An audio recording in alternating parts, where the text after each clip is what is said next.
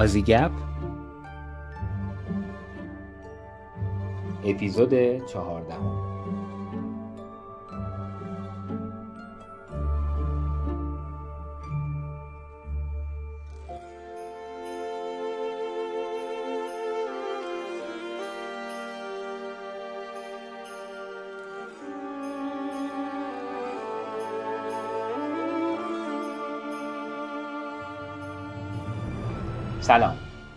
ایمان هستم و این اپیزود چهاردهم از پادکست آزیگپ هست که در آخرین روز سال 1399 منتشر میشه.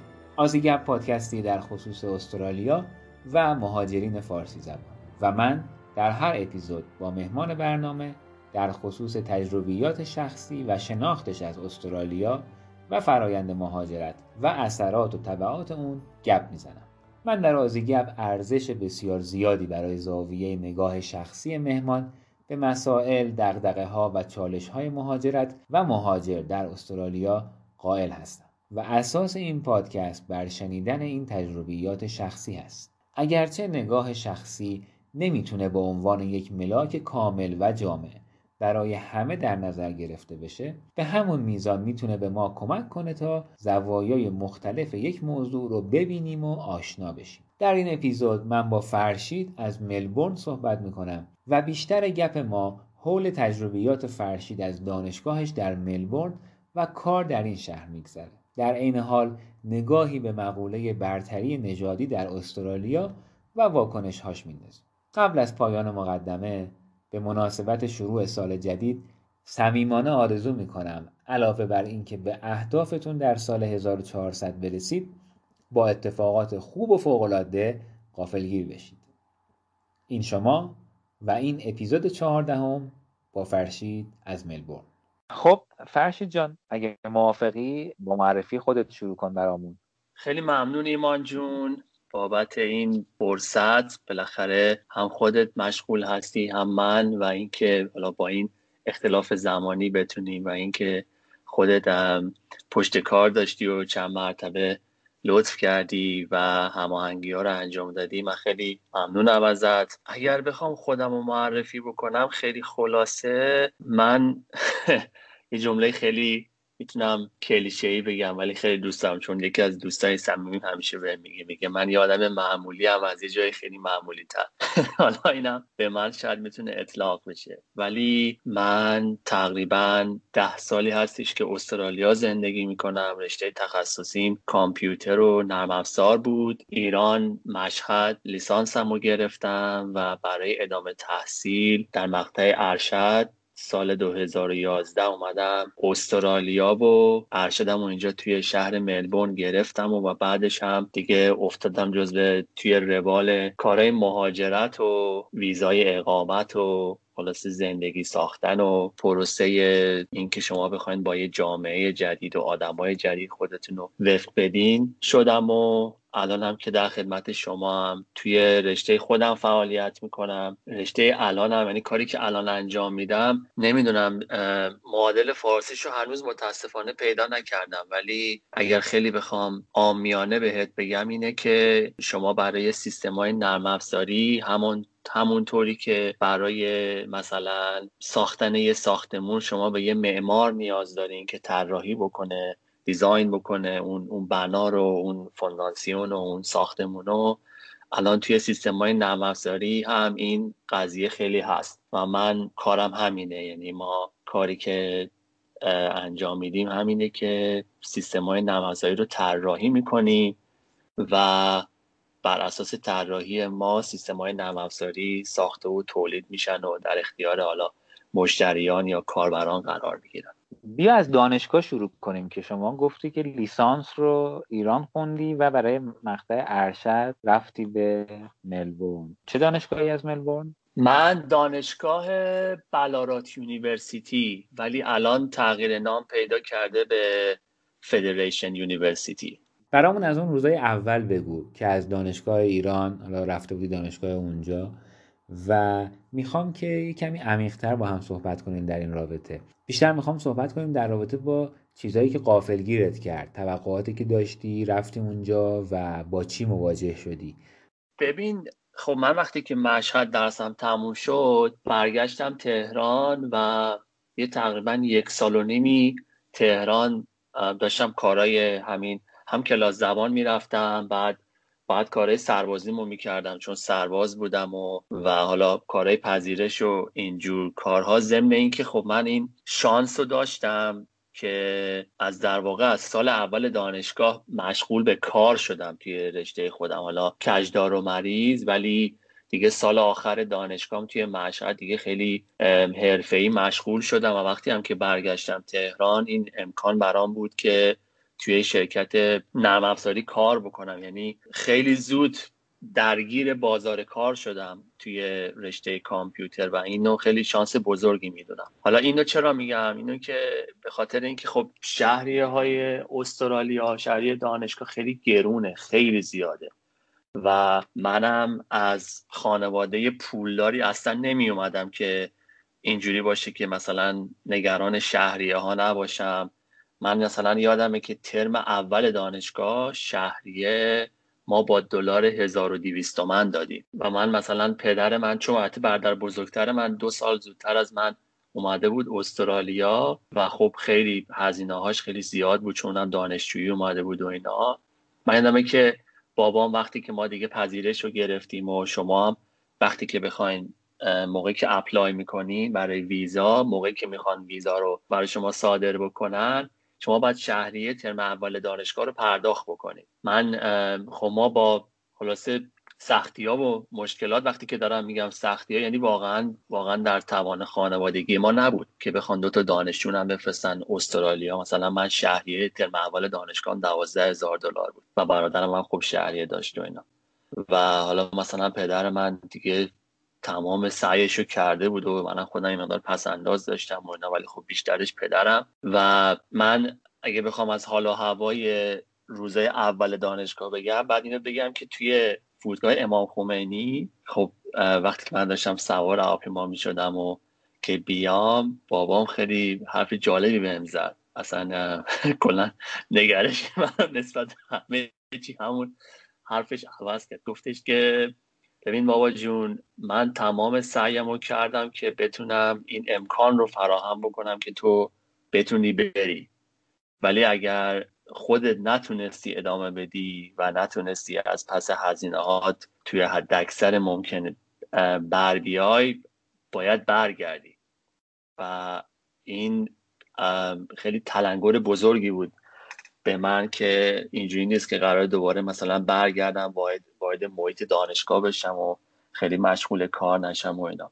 که شانسی که اووردم این بود که وقتی که من اومدم سال 2011 استرالیا هنوز درگیر بحران مالی 2008 بود. یعنی اونقدر فرصت شغلی نبود. منم به عنوان دانشجو کلا 20 ساعت در هفته اجازه کار داشتم و فقط می‌تونستم part time کار بکنم و اینا. ولی می‌تونم بگم خیلی اتفاق خوبی بود. هرچند که بگم من چون سالها بود تقریبا کار نرم افزار می‌کردم اون موقع programming می‌کردم و اینا خب تخصصش رو داشتم و اینجوری نبود که بخوام خام باشم. اتفاق خوبی که توی روزای اول افتاد این بود که خب من مثلا اومدم استرالیا تقریبا یه شاید یه ماه یه ماه و نیم قبلتر از اینکه دانشگاه شروع بشه. حالا بهت میگم دانشگاه منظورم چیه. اومدم و بعدش شروع کردم به کار apply کردن کار part time و اینا. و حالا من اینجا چون توی ایران باید آیلس می آوردم آیلس 6 و نیم overall می آوردم و هیچ کدوم از نمرات هم نباید کمتر از 6 می بود. ولی writing هم یادمه که شدم پنج و نیم توی writing academic م. و پذیرش منو اینا conditional کردن. گفتن که باید چهار هفته اینجا کلاس زبان بری و بعد از اینکه اون کلاس زبان رو رفتی و امتحان زبان رو دادی تازه می‌تونی وارد دانشگاه بشی. که من اتفاق خوبی که افتاد این بود که من خیلی زود کار پیدا کردم. قبل از اینکه حتی این کلاس زبان شروع بشه و واسه کار part time و اینا. ولی شرایط اینطوری بود که درست بود کارم part time بود ولی کاری که از من میکشیدن تقریبا full time بود. یعنی من نمی من به شدت باید هم بالاخره کارم رو پیش میبردم هم کلاس هم شروع شد و هم بعد دانشگاه و اینا. این از یه بابت. بعد از بابت دومی که من مشهد دانشگاه غیر انتفاعی دانشگاه امام رضا درس خوندم. بعد دانشگاهی بود که تازه بود وابسته به آستان قدس بود و اینا. خیلی خیلی هزینه می‌کردن. یعنی خیلی جالب بود که امکانات خوبی رو فراهم می‌کنن به خصوص توی رشته مهندسی کامپیوتر ما من یادمه که آزمایشگاه کامپیوتر ما چه رشته مهندسی نرم افزار ایران حالا اونایی که الان هستن احتمالا بیشتر می‌دونن. یه بخش زیادی شما اصلا میرین سمت سخت افزار و مدارای منطقی و ما خیلی واحدا با رشته الکترونیک داریم. مثلا ریاضی یک و ریاضی دو و ریاضی مهندسی و بعد اینا آزمایشگاهاشو که بتونیم ولی روی مدار رو پروگرام بکنی و اینا. من دانشگاه دیگه ایران رو نمی‌دونم ولی دانشگاه خودمون هم بیشتر اساتیدشون اساتید خوبی بودن و هم آزمایشگاه ها خوبی بود. یعنی امکاناتش خیلی خوب بود. دستگاه ها اکثرا نو مجهز. ما آزمایشگاه مثلا مهندسی نرم افزار یک و مهندسی نرم افزار دو حتی پرزنتیشن و اینجور چیزها خیلی خوب بود خیلی.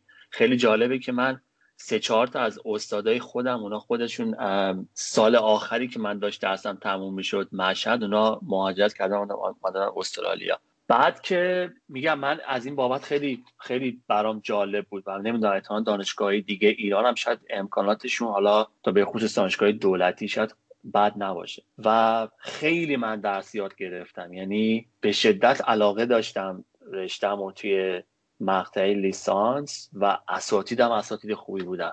چیزایی که یاد می‌دادن خیلی خوب بود و شاید جالب باشه برات اینکه من یه بخش بزرگی از موفقیت کاریم رو مدیون یکی از استادای دوران لیسانس هم هستم. برنامه نویسی یک و برنامه نویسی دو رو باش داشتیم استاد محمد مهدی استثنایی. که اصلا این آدم انقدر ما رو درگیر برنامه نویسی درگیر همیشه یادمه هر جلسه میمد گفتش که آقا شما باید ذهنتون ذهن یک مهندس نرم افزار باشه. و من الان مثلا خیلی اون حرفا رو می‌فهمم. خلاصه من با یه همچین شاید چمدونی از حالا یه مقداری استرس از بابت بحثای مالی و یه مقداری هم از تجربه هم کاری هم دانشگاهی اومدم استرالیا و انتظاری که داشتم چون من مشهد سال آخر چیزم رفتم کنکور ارشد بدم ولی خب من خیلی اهل درس نبودم و قبول نشدم. انتظارم این بود که یک ادامه ای باشه از رشته مهندسی نرم افزار و توی کارشناسی ارشد من ببینم که خب چه چیزهای جدیدی می‌تونم یاد بگیرم. که بعد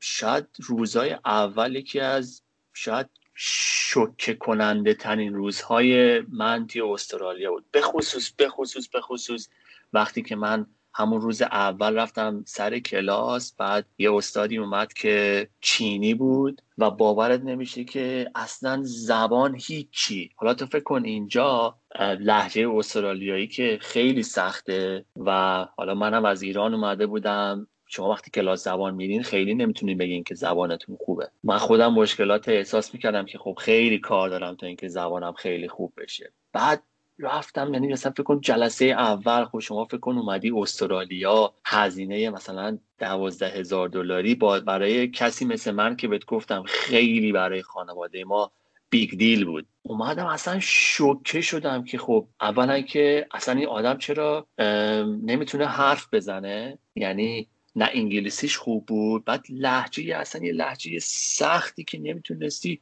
بفهمی هیچی نمی‌تونستی بفهمی. بعد متریالی که داشتن درس می‌دادن فاجعه آمیزتر بود. دیدم که اینا مثلا دارن راجع به ابتدایی ترین موارد رشته مهندسی نرم افزار صحبت می‌کنن.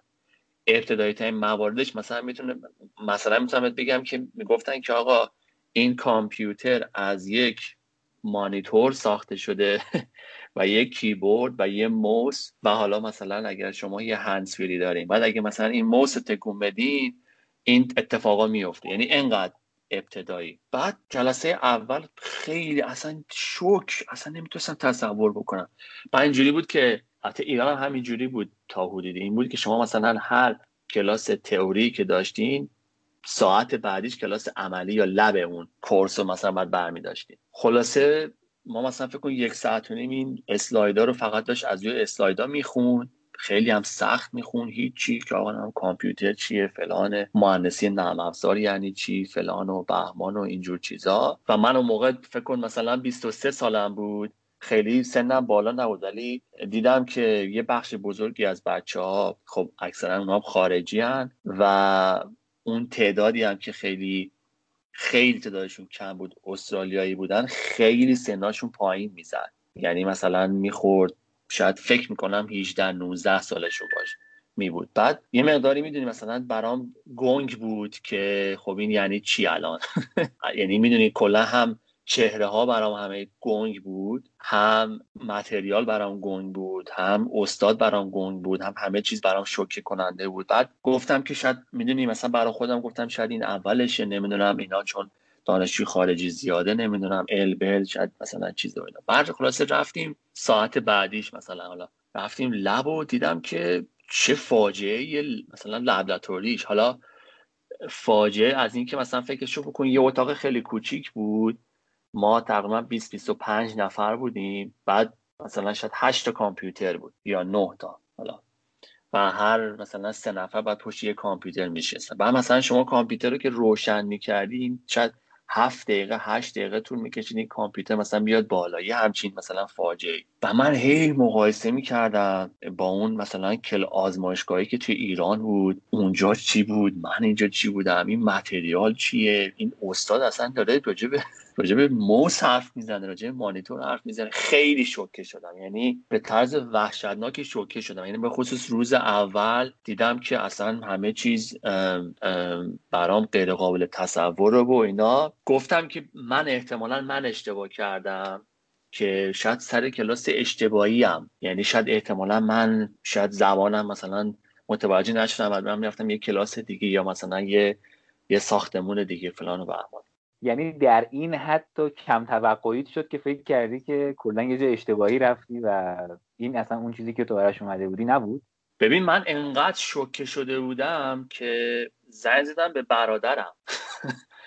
گفتم که فرزاد من حس می‌کنم که این, این, اینا نیست. یا من اشتباه اومدم یا اصلا به من شک کردم به پذیرشم. پذیرشی که ما رفته بودیم مثلا وزارت علوم و با کلی دنگ و فنگ و کار معافی رو گرفتیم که مثلا حتما بعد مستر می بود و فلان و بهمان. من به, به همه چیز شک کردم. مثلا به این باورم نمی‌شد. نمی‌تونستم تصور بکنم که دارم مثلا روز اول ارشد دارم مثلا این متریال دارم من میگن. بعد متریال استادی که زبان نمی‌تونست آدم حرف بزنه.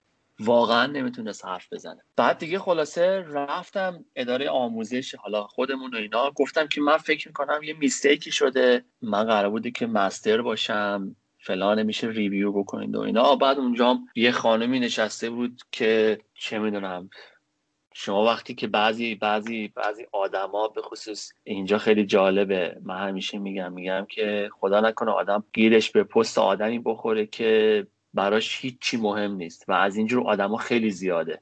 یعنی اگر مثلا یکی جلوت حالا دور از این مثلا جلوشون مثلا بمیره اینا براش خیلی مهم نیست رد میشن. شاید شاید توی بهترین حالت مثلا یه استوری بگنن که مثلا مرده. بعد خلاص این خانومم چیز بود. این اینجوری از عملش که مثلا خیلی توجه نمی‌کرد خیلی مثلا اهمیت نمی‌داد. فلان بهمان. حالا من راجع به اینجور چیزا می‌تونم خیلی باسد حرف بزنم. خلاصه بچه که گفت نه درسته. ما مستنیم و فلان و بهمان و شما درستی سر کلاس درست رفتی و مشکلی نیست و اینا. و من گفتم خب حالا شاید این جلسه اول بود و اینا. رفتم دوباره کلاس بعدی. مثلا فکر کن روز اول من تقریبا چهار تا کلاس داشتم. یعنی دو تا تئوری دو تا عملی. و دوباره کلاس بعدی هم همین طوری و من همچنان دچار شک و اصلا خیلی دگرگون شدم. می‌دونی خیلی برام سنگین بود. چون می‌دونی مثلا تو بهم گفتی که از جنبه انسانیش من مثلا مقایسه می‌کردم. گفتم خب الان دوازده هزار دلار ضبط داره هزار و تومن. بعد می‌گفتم که مثلا الان شده نمی‌دونم 16 میلیون 17 میلیون. خب بابای بیچاره من مثلا پدر خودش در اومده مثلا قرض کرده. این این چه حالیه چه حالیه. بعد من فکرش بکن من خودم سر کار می‌رفتم حداقل حقوق بود می‌دونی؟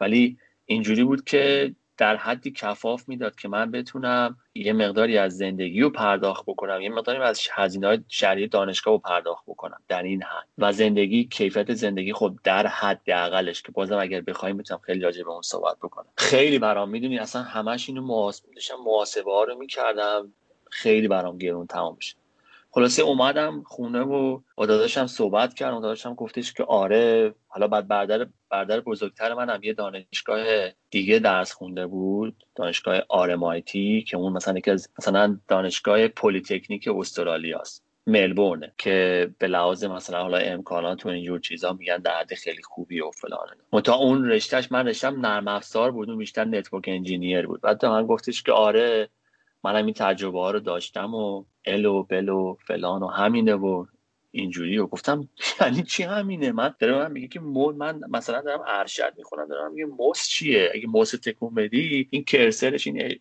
این اشارهگرش مثلا روی مانیتور حرکت می‌کنه. این خیلی واسه من فاجعه است. و خیلی خیلی برام عجیب و غریب بود. بعد روز بعدش یه کلاسی ما داشتیم به نام IT management که کلا من توی ارشد ما هر ترمی باید چهار تا course می داشتیم که کلا 16 تا course باید پاس می‌کنیم تا بتونیم master رو بگیریم. من توی کل این 16 تا course ی که گذروندم شاید بگم که دو تا course ی بود که خیلی دوست داشتم. یعنی خیلی برام برام جالب بود. بقیهشون رو واقعا انگار بود که داشتم زجر میکشیدم حالا برای توضیح میدم. روز دوم رفتم IT manage IT management. بود یه استادی داشتیم یه خانمه بود که هندی بود ولی خیلی سنش پایین بود. داشت PhD علوم کامپیوتر میخوند و در کنارش مثلا داشت تدریس می‌کرد و اینا. خیلی خیلی جالب بود. یعنی راجع به IT management داشت صحبت می‌کرد و اینکه آقا مثلا اصلا کلا تعریف IT management تو استرالیا چیه و فلان و بهمان. درس جالبی بود. ولی روز اول یادم یاد هیچ وقت نمیده که اومد و حالا خودشو معرفی کرد و اینجور چیزا و معمولا هم اینجا حاضر غیاب نمی‌کردن. حالا خیلی کم. حتی توی لابراتوریا مثلا اصلا حاضر غیاب نمی‌کردن. اومد گفتش که چیزه یادتون باشه که شما اینجا شهریه به اینترنشنال استودنت ها گفت. گفتش که شما اینجا شهریه مستر پرداخت نمی کنید که مستر بگیرید. شما دارین پول ایمیگریشنتون رو میدین. و اونجا بود که مثلا می‌دونی یه سری چیزا شروع کرد که برا من تازه یه یه بود جدیدی از این که خب من الان اینجا دارم چی کار می‌کنم برام پیش اومد که من اینجا احتمالا نیومدم که درس بخونم. من احتمالا به گفته همین ایشون دارم مقدمات مثلا مهاجرت هم انجام میدم. چون شما وقتی که اینجا درس می‌خونید مثلا پنج امتیاز می‌گیرید. و اون درس درس جالبی بود. بعد من همچنان دچار تردید بودم که چرا من الان اینا هنوز احساس می‌کردم که من متریالی که دارم من میگم حتی آیتی منیجمنت برای دانشجوی ارشد نیست. چون من میگم کنکور ارشد ایران داده بودم. یه آیدیایی داشتم که قرار ارشد مثلا چه چیزایی باشه. خیلی کلی. و این برام این سوال بود که آقا نمی‌تونه که اینایی که دارم من میگن من یه بخش زیادیش رو توی ایران خوندم امتحانش رو دادم لیسانس و لیسانس هم رو گرفتم. چرا داره این اتفاقا میفته که بعد جالب بود روز دوم ما تئوری کلاس تئوری بعدی که داشتیم با یک استادی بود استاد فکر کنم استاد اون استاد هندی بود. اونجا اومد گفتش که البته حالا من اگر که به ملیت میگم امیدوارم که اینجوری نباشه که بخوام خدایی نکرده ملیتی رو مثلا بد خطاب بکنم اینا اصلا. این فقط دارم میگم به قول خود دارم اون تجربه رو میگم. هیچ تأکیدی ممکنه ممکن مثلا استاده من از کشورهای دیگه هم میبودن. هیچ تأکیدی روی ملیت نیست. بحث اون concept و اون اتفاقای اون است خلاصه اومد و گفتش که خب بچه های لیسانس یادشون باشه که باید این assignment رو انجام بدن. بچه های فوق لیسانس باید این assignment رو انجام بدن. اصلا من گفتم چی شده؟ قشنگ. این که دارم میگم چی شده برام قشنگ. یعنی یه چی شده بزرگ بودم چی؟ چی؟ ما الان کلاس های لیسانس و فوق لیسانس با هم یکی و اینجور چیزا. اصلا خیلی چیز بود. یهو سوالات ترکید توی ذهنم. و میگم من هم یه مقدارم اون موقع زبانم خیلی خوب نبود. یعنی خیلی که خیلی بد بود. فقط می‌دونی شاید فقط گرامر رو می‌دونستم توی ایران یاد گرفته بودم ولی خب محاوره خیلی سخت بود. و بچه هایی هم که دور برم بودن خب خارجی بودن. اون بچه هم که خب حالا خیلی تعدادشون کم بود استرالیایی بودن خیلی بچه بودن. من اصلا احساس این این رو رو نداشتم که برم ازشون بپرسم و اینا. خلاصه خیلی برام چیز بود. خیلی برام سوال شد و اصلا دوباره گنگ و شکه و چی به چی و اصلا کل اون ساعت داشتم فکر می‌کردم که داشتم فرمول برای خودم میساختم که چطور می‌تونه کلاس مستر و کلاس بچلر یکی باشه. یعنی بر داشتم برای خودم اینجوری خودم رو جاستیفای می‌کردم که خب چه امکاناتی می‌تونه پیش بیاد اینا. من اصلا می‌دونم نه مثلا نمی‌کنی اصلا هیچ جوره برام در نمیاد که بخواد این یکی باشن و آخر سر کلاس تموم شد و رفتم از استاد پرسیدم گفتم که شما اینطوری ف... مثلا گفتین و اینجور چیزا مثلا چطوری؟ گفت آره اینجا اینجا موضوع نه که مثلا توی این درس. گفت کلا داشت اینجوری به من می‌گفت چون حالا بالاخره خوبیش این بود که اساتیدی که حالا من داشتم اکثرشون چون حالا خارجی بودن اونا اونا خودشون این دوره ها رو گذرونده بودن. یعنی اینجا اینجا مثلا درس خونده بودن و حالا هر چی و اینا. گفتش که آره اینجا رشته های فنی رشته های engineering و master بیشتر master course یا نه master research. کلاس هاشون با بچ... کلاس های bachelor کاملا یکیه. فقط امتحاناشون می‌تونه یه مقدار difficult تر باشه و یکی یا دو تا assignment بچه های master بیشتر انجام میدن. وگرنه material تقریبا همونه. ما بیشتر یه یه review داریم یه focus روی review ببین اصلا ببین اینو که داشت به من می‌گفت و خیلی داشت روون و خیلی ساده و اصلا انگار که هیچ من, من همینجور فقط داشتم تو سر خودم می‌زدم که من دانشگاه غیر انتفاعی با اون امکانات ترمی یادم ترمی 250 هزار تومن شهری بود. بعد تازه 250 هزار تومن و قسطی شما می‌تونستید وام می‌داد. یادم وام می‌داد به ذات علوم. که شما می‌تونستی اول وام بگیری. وام بدون بهره که شرایط مثلا داشت به انتفاعی تو بدی. یه همچین شرایطی داشت. بعد می‌گفتم که اون دانشگاه با اون امکانات 250 هزار تومن بعد اساتید به اون خوبی. من اومدم این سر دنیا تا هم ترمی دوازده هزار دلار میدم که ریویو بکنم با چه شرایطی؟ با این آزمایشگاه با این متریال با این اساتید حالا اکثرا که حتی نمی‌تونن صحبت بکنن. اصلا ببین فقط داشتم نمی‌دونم این که دارم میگم تو سر خودم می‌زدم قشنگ داشتم تو سر خودم چون نمی‌تونستم حذف کنم. ببین واقعا نمی‌تونستم حذف کنم. و میگم چون اینجوری نبود که مثلا بگم مثلا بگم خب اشکال حالا مثلا بابام مثلا سی میلیون میده چل میلیون میده اصلا اینجوری نبود. یعنی خیلی خیلی big deal بود. خیلی خیلی big deal بود. و خیلی سخت بود. اصلا یه چیز عجیب و غریبی. خلاصه یادمه که اون هفته اول من تنها کاری که داشتم انجام می‌دادم حزم اتفاقی بود که داشت برام میافتاد که دارم پول مهاجرت میدم. من اینجا اصلا قرار نیست مستری که به اون صورت فکرشو می‌کردم بگیرم. این یه مدرکی که فقط اون پنج امتیاز رو مثلا به من بده و فلان و بهمان و اینجور چیزا. و خیلی برام عجیب و غریب بود. یعنی یادمه که روزای بعدم که رفتم سر کلاس مثلا مهندسی نرم software engineering مثلا بود. من اصلا اینجوری نبود که software engineering یک و دو باشه. مثلا یه پیشوند و پسوند بهش زده بودن. که باز دیدم که مثلا این همه اینا دیدم برام تکراری و میگم اون هفته اول فقط داشتم به این برنامه ریزی به این فکر می... چیز می‌کردن توجه می‌کردن بیشتر که خب من برای دو سال آینده که قرار این وضعیت باشه بعد چی کار بکنم؟ آیا فوکسم روی این باشه که بیشتر برم کارم و کارم و مثلا پیش ببرم مثلا دانشگاه بیام چی کار بکنم؟ می‌دونی این قضیه اینجور چیزی بود اینا. خلاصه خلاصه برات بگم که من اون هفته اول و اون روزهای اول تصمیم گرفتم که واقعا فقط به همین نگاه بکنم که این یک این مدرکی نیستش که من بخوام به لحاظ نالج بهش افتخار بکنم. این متریال این چیزا چیزایی نیست که قرار من یاد بگیرم ازش چیزی. یه بخش بزرگیش احتمالا رابیشه و فقط یه یک یه میوچوال اگریمنت ببخشید مثلا یک قرارداد تنظیم شده دو طرف است که دانشگاه داره شهریهش رو می‌گیره که به من اون پنج امتیاز رو بده. منم دارم اون شهریه رو پرداخت می‌کنم که اون پنج امتیاز رو بگیرم. هیچ هیچ انتظار بیشتر از این وجود نداره و باید بپذیرم همینه اینطوریه و اینجور چیزا.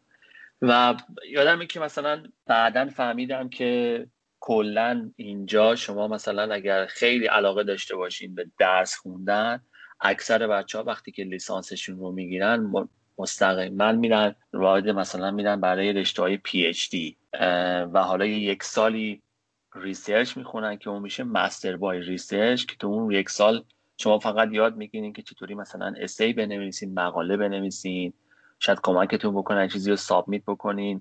ولی صد درصد مثلا focus میشه روی چیزایی مثلا تحقیقاتی و research که مثلا آمادتون بکنن برای فوق لیسانس. و اکثر بچه هایی که مستر رشته های فنی فنی مهندسی می‌خونن اکثرا به خاطر همین رشته بخاطر همین پنج امتیاز مهاجرته. اینجوری نیست که به خصوص بچههایی که مستر با کورس رو دارن اصلا چیز می‌کنن می‌گیرن. اصلا اینجوری نیست که بخواید به دانش اضافه بشه نالجی اضافه بشه هیچی. خلاصه این نمی‌دونم چقدر تونستم روزای اول برای توصیف بکنم یه همچین حسای عجیب و غریبی بود. اصلا فکر نمی کردم که سوال من با یه همچین توضیحاتی همراه بشه. یعنی خیلی برام عجیب بود چیزی که تعریف کردی و در واقع سیاستی که باهاش مواجه شدی. پالیسی که وجود داره براش و فکر می‌کنم که بعد از اون شوک اولیه به این نتیجه رسیدی که اوکی من پول دادم پنج امتیاز رو بگیرم. دیگه کلا چرخیدی سمت کار یا نه؟ بازم تو اون دانشگاه دنبال چیز خاصی بود آره من کلا کلا فوکسمو بردم سر کار ولی بسیار آدم آدمی بودم که شاکی بودم. یعنی من می‌تونم برات خیلی تجربه جالبی داشتم توی دانشگاه. این بود که خیلی استادا رو خیلی چیز نمی‌کردم. برام مهم نبودن راستش رو بخوای خیلی حرف گوش نمی‌دادم. بعد جالبه که من ترم اول خب من سر کلاس می‌رفتم به خاطر اینکه شما وقتی که توی ویزای دانشجو البته اینا اینا یه سری چیزایی که قوانینه خب؟ قوانینه که شما شما متعهد میشین که رایت بکنین ولی نمی‌دونم مثل مثل مهریه میگن کی داده کی گرفته است. اینکه شما حد شما باید متعهد میشین که هفتاد و پنج درصد زمانتون رو که معادل مثلا همون full time باشه که مثلا میشه سی و هشت ساعت رو در دانشگاه باشین به عنوان دانشجوی international. و دانشگاه اگر اینا مثلا میگم حاضر غیاب بکنن این اجازه رو داره که اگر ببینه که شما اون حد نصاب و لازم رو سر کلاس ها ندارین می‌تونه مثلا به immigration report بکنه immigration هم مثلا می‌تونه تصمیمات جدی واسه ویزای شما بگیره. چون شما متعهد شدین که اون اون ساعت لازم رو توی دانشگاه بگذرونید. منم خیلی آدم بسیار آدم مقرراتی بودم و هستم. یعنی خیلی برام چیز بود. هرچند که خیلی از بچه هایی که هم کلاسی خودم بودن به خصوص بچه هایی که مثلا پاکستانی بودن یا مثلا هندی اونا اکثرا یا راننده تاکسی بودن. یعنی ضمن تحصیلشون. یا مثلا دلیوری بودن یا مثلا توی فروشگاه 7 11 یه فروشگاه مثلا مواد غذایی و اینجور چیزا. یعنی کارهای اینجوری داشتن. خیلی اونجا مشغول بودن و مثلا خیلی به ندرت می اومدن سر کلاس. یعنی مثلا خیلی مهم نبود. ولی من می اومدم سر کلاس. هرچند که هزینهش برام این بود که من شاید باورت نشه وقتی که من درسم تموم شد و مدرکم رو گرفتم. تازه یه مقداری استرالیا برام شروع کرد مثلا رنگ پیدا کردن. چون توی اون دو سال همه چیز برای من بلک اند وایت بود. یعنی یا کار بود یا دانشگاه. من اصلا عین همین شرایط قرنطینه کرونا بیرون نمی‌رفتم. چون هم کارم خیلی زیاد بود هم متحد بودم که حتی حداقل دانشگاه مثلا باشم. هرچند که حاضر قیاب نمی‌کردم. و خیلی خیلی کم میخوابیدم خیلی چیز و فوکسم این بود که مثلا بیشتر کارم انجام بدم و اینا. ولی خیلی دست درس نمیخوندم. فقط می‌رفتم اونجا سر کلاس شاکی.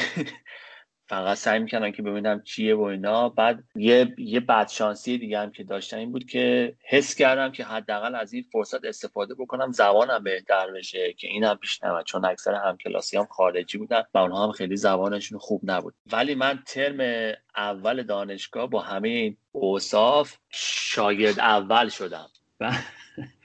یکی از چیزایی بود که همیشه دلم می‌خواست که شاگرد اول ببین من مثلا دبیرستانم معدلم بد نبود ولی مثلا 20 نبود. ولی اینجا ترم اول شاگرد اول شدم و اونم به خاطر این بود که من تمام درس رو راستش بخوای بلد بودم و برام یه دوره بود با یه حجم خیلی کمتر. ضمن این که یه اتفاق خیلی خنده دیگه هم که افتاد این بود که مثلا هفته آخر اینجا مثلا ترما دوازده هفته ایه هفته دوازدهم که دیگه جمع جلسه جمعبندیه و اینا. ببخشید.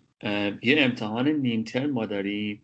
یه هفته شیشم یه امتحان ما میترم داریم که شما تمام بعد درسایی که توی اون پنج هفته اول خوندین رو امتحان میدین و بعد دوباره از هفته هفتم تقریبا ریست میشه. یعنی شما دیگه لازم نیستش که مثلا برای امتحان پایان ترم کل ترم رو بخونید.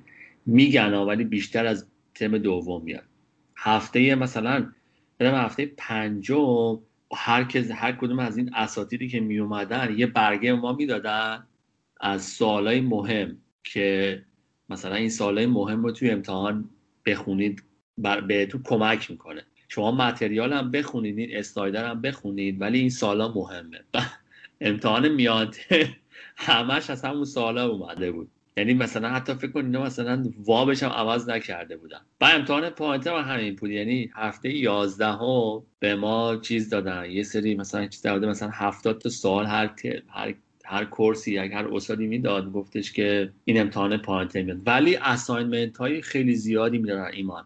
اونم policy شون بود که دانشجو رو انقدر busy نگه دارن که این نتونه مثلا بره بیرون کار بکنه. یعنی assignment ها خیلی زیاد بود. وحشتناک. مثلا بعد میشستی مینوشتی فقط مینوشتی. بعد تو فکر کن عین مشق مینوشتی که هیچ خاصیتی برات نداشت و خیلی بیشتر اعصابت خورد می‌شد و اینا. و خب خیلی بعد حواست جمع باش جمع بود که مثلا plagiarism نکنی نمی‌دونم مثلا کپی نکنی. خب همه اینجور چیزا بود و نظاره مثلا Turnitin که بخونن اگر جای کپی کرده باشی اینا. اون خیلی چیز بود کلا استرالیا به چشم دانشجوی اینترنشنال مثل یه دونه چیز نگاه می‌کنه. مثل یه دونه شاید شمش طلا نگاه می‌کنه. و هر چیزی که باعث بشه که شما مثلا هر چیزی که شما باعث بشه که شما توی این مملکت به عنوان دانشجو پول در بیارین خیلی دلخواهشون نیست. چون از شما می‌خوان به عنوان دانشجو پول بیارین توی این مملکت. این این سیاستشونه. و معمولا هم از طریق اینکه assignment زیاد بدن اینو خیلی خوب کنترل می‌کنن. خیلی. assignment های زیاد بعد مثلا بهت گفتم برای رشته های master اینا یکی دوتا assignment بیشتر می‌دادن و اینا. ولی من ترم اول شاگرد اول شدم و بهم یه کارت برام فرستادن و تبریک گفتن و گفتن که آقا مثلا نمراتی که شما داشتین مثلا همه مثلا اینجا HD و D و C و بعدش هم fail توی مثلا رشته رشته دانشگاهی. HD مثلا میشه high distinction که مثلا میشه دیگه بالاترین نمره. بین معمولا بین 85 درصد و تا 100 درصد میشه high distinction که من همه مثلا نمرات شروع HD و مثلا HD مثلا سمت 99 درصد اینطوری با همه و assignment ها و اینا. که میگم اینا همش نشون میده که من چقدر بعد همه چیز رو sacrifice می‌کردم به عنوان زندگی. فقط بعد کارم رو انجام میدم و همین کارهای دانشگاه. بهم نامه فرستادن و یه چیز که آقا نوبتی خیلی شما خیلی عالیه و فلان و بهمان. بعد شما یه دونه course coordinator دارید به عنوان دانشجو که حالا اگر هر مسئله باشه با اینا میریم باهاش صحبت می‌کنه کمکتون می‌کنه. یه حالت خیلی فرمالیته داره که اون مثلا به من اومد گفتش که ترم دوم اگر بخوای می‌تونی بیای مثلا چیز بکنی یه سری مثلا می‌تونی تدریس بکنی و فلان و بهمان و اینا که منم گفتم پول میدین؟ که من گفت نه معلومه که پول نمیدین متا.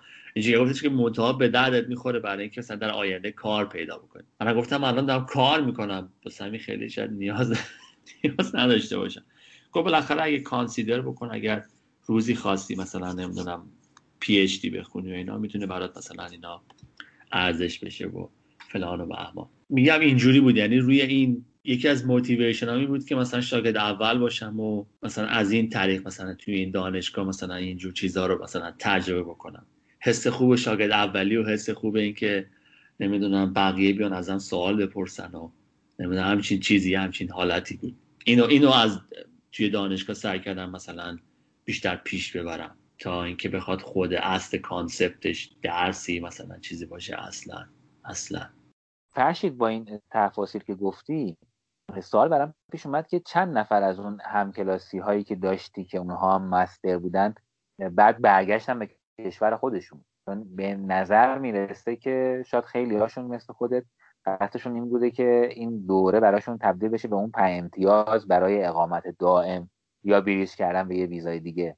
سوال خیلی جالبی پرسیدی و منم خیلی جواب جوابای شاید جالبی داشته باشم. ببین من هم کلاسیام خب اینجا مثلا هندیا و پاکستانی ها اینا خیلی بیشتر از مثلا شاید حالا چینی هم همینطور یعنی خیلی خیلی بیشتر اینجور بچه هایی که حالا از اینجور کشورها میان خیلی بیشتر اطلاعات دارن. یعنی اینا می‌دونستن که قراره اینجا درسیات نگیرن. یکی یکی هم این که ببین من من فکر نمی کنم که همه کسایی که همکلاسی من بودن مثل من این حس رو داشتن که شوکه بشن. به خاطر اینکه میگم من هم کار می‌کردم یعنی هم اون نالج کاریشو داشتم. همین که میگم اتفاقی چی بود که دانشگاهی که من مشهد درس خوندم دانشگاه خوبی بود. یعنی با اینکه غیر انتفاعی بود و تازه تاسیس بود ولی هم به لحاظ نالج هم به لحاظ امکانات خیلی کمک می‌کرد. واسه واسه همین براشون خیلی مهم میگم خیلی از این بچه ها به خصوص هم کلاسی های هندی پاکستانی من اینا اکثرا می‌رفتن کار می‌کردن بیچاره خیلی هم بیشتر. یعنی مثلا یکیشون بود که ظرف میشست. خب من چند تا رفیق بچههایی بود که خندهدار بود. یعنی ما از خیلی لحاظا با هم ارتباط مثلا اشتراکاتی داشتیم. من اون موقعی که رفتم همین اوایل بهار عربی بود که مثلا من همکلاسی مصری داشتم همکلاسی لیبیایی داشتم همکلاسی تونسی داشتم و اینا مثلا جالب بود که سر کلاس اینا یوتیوب یوتیوب اصلا آنلاین داشتن اتفاقات کشور خودشونو چیز می‌کردن. بعد اینا بچه های عرب عربی بچه که از عربستان اومده بودن از میگم همین مراکش اومده بودن و اینجور چیزا. اینا اکثرا بورسیان یعنی دولتشون بورسیه می‌کنه. بعد بورسیایی خیلی سنگین که یعنی مثلا طرف میومد ببین مثلا اینا زندگی فوق العاده لوکسی داشتن بچه های عرب هم شاید خودشون پولدار بودن هم که دولت مثلا بورسی های خیلی توپول مثلا حد درآمد بهشون بده هزینه دانشگاهشون بده و اینا. اینا ملزم بودن که برگردن. خیلی جالب بود که من ترم دوم که ما شروع کردیم. چند تا از این بچههایی که همکلاسی من بودن لیبیایی بودن بهار عربی شد و اون محمد قذافی و کلکش رو کندن. بعد اینا مجبور شدن یعنی دانشگاه اینا خب تعدادشون بالاخره یه تعدادی بود مجبور دانشگاه اینا رو چیز بکنه. بهشون گفتش که آقا شما وضعیتتون نامعلومه. اینا اجازه ندارن که بیان وارد کلاس ها بشن. انگار چون دانشگاه هم چیز بود واسهش فقط پولش مهم بود. می‌گفت آقا مشخص بکنه که دولت بعدی یا حکومت بعدی قراره که این ادامه بده و اینا. و اینا گروهی رفتن کمبرا که ببینن خب قرار قرار کی مثلا چیزشون هزینهشون رو بده و فلان و بهمان و اینجور چیزا. سر مست هم همینطوری بود. یعنی یکی دو از این بچه های مسی هم همینجوری شد که اینا نیمدن یکی دو هفته چون معلوم نبود چی میشه و چی نمیشه و اینا. اون بچههایی که بورسیه شده بودن اونا بعد برمیگشتن و برگشتن وقتی که درسشون تموم شد. ولی اونا اونا به نظرم اونا خیلی براشون کلا concept حالا مهندسی نرم افزار براشون جالب بود. چون هم بیشتر وقت میگذاشتن هم شاید یه سری responsibility نسبت اون بورسیه داشتن که خیلی براشون مهم بود و اینا. ولی اکثرا این بچه ها خیلی inform بودن که آقا ما قرار نیست اینجا چیزی یاد بگیریم که به دردمون بخوره. اکثرا می‌دونستن که بحث امتیازه و چیزه و اینا. خیلی هم خیلی آمده بودن واسه اینکه زبانشون خوب بشه که از اون بابت خیلی شوکه شده بودن چون معلم هم اکثرا خیلی زبان انگلیسی زبان دومشون بود خیلی چیز نبودن. نمی‌تونستن از این بابت کمک کمکت بکنن. اونهایی هم که گفتم بحث اگر می‌خواستن چیزی یاد بگیرن معمولا این بود که شاید خودشون یه مدتی خارج از مثلا محیط کلاس و درس سعی می‌کنن مثلا برن توی library کتاب بخونن یه سری چیزا بخونن مثلا self study بکنن که مثلا به دردشون بخوره و کمکشون بکنه. من واقعیتش از مصر توقع داشتم که بورسیه بکنه. ولی اینکه قذافی کسی رو بورسیه بکنه که بیاد استرالیا و نرم افزار بخونه توقع نداشتم از قذافی واقعا. حرکتی کرده که از توقع من خیلی بالاتر بود. ما می‌تونیم راجبش صحبت بکنیم ولی محمد قذافی برام جالب بود چون من با این بچه ها خیلی با هم چی مثلا فکر کن اینا من همکلاسی عراقی نداشتم ولی همکلاسی عربستانی داشتم. منتها چیز بود شیعه بود. بعد خیلی جالب من همکلاسی فلسطینی هم داشتم. بعد همکلاسی فلسطینی هم بورسیه بود. شاید باورت نشه. من از, از چیز بود. از نوار غزه نبود. از اون وست بانک بود. حالا چجوری بورسیه میشن؟ به این بچه هایی که اینا بورسیه شده استرالیا از چیزهای از امکاناتی که محمد قذافی باسهشون فراهم کرده بود وقتی می‌گفتن من اصلا باورم نمیشه گفتن خب پس شما چه مرگتون بوده که انقلاب کردین؟ چرا مثلا چه چیزی بوده؟ ببین بینا بورسیه می‌داد چی که می‌گفت؟ مثلا میگفتش که بچه هایی که وارد دانشگاه میشن شهریه میدن بعد دستشون تمام میشه دولت معذر براشون کار پیدا بکنه بعد بهشون خونه می‌دادن. یعنی اینا حتی وقتی برمیگشتنم تازه واسهشون همه چیز آماده بود. من بچههایی که الان حتی تو این شرایط وحشتناک لیبی که من باشون در ارتباطم و مجبور شدم برگردن حتی وقتی برگشتن کار دولتیشون رو داشتن یعنی دارن. من کدوم دولته چون یه دولتی جنوب دولت شماله بعد اونجا مثلا داعش خیلی قویه. یعنی مثلا من یکی از همکلاسی های سابقم میگه که مثلا داعش به عنوان مثلا فکر کن یه گروه اونجا پذیرفته شده است. و اگر مثلا شما می‌خواین از جای به جای برین که از اون قلم روی داعش میگذره مثلا باید قوانین اونا رو رعایت بکنین مجوز بگیرین مثلا برین خیلی چیز وحشتناک فاجعه آمیزی مثلا می‌گفت تعریف می‌کرد فلان و بهمان. خیلی ناراحت بودن ولی جالب بود که رفتن کمبرا و بعد از یکی دو هفته که برگشتن درست شده بود. یعنی بهشون گفتن که دولتی که حالا الان هست حالا دولت موقت من یادم نیست. بورسیه شما رو میده و نگران نباشید و فلان و بهمان خیلی چیز بودن. این حتی اون بچه عربستانی که من میگم هم که اسمم شیعه بود اونم بورسیه شدن بورسیه خیلی خوب خیلی جالب بود. و حالا مثلا ما خیلی خندهدار بود که اینا مثلا بچه های لیبیایی با بچه پاکستانی سر اینکه مثلا بچه پاکستانی مثلا مثلا بمب اتم دارن و ندارن با هم اینجوری رقابت این سری رقابت مثلا اینجوری این بحث های اینجوری با هم داشتن. خندهدار. یعنی اصلا یه چیز وحشتناکی مثلا مثلا یه چیزایی صحبت می‌کردن که آقا اینا کدومشون؟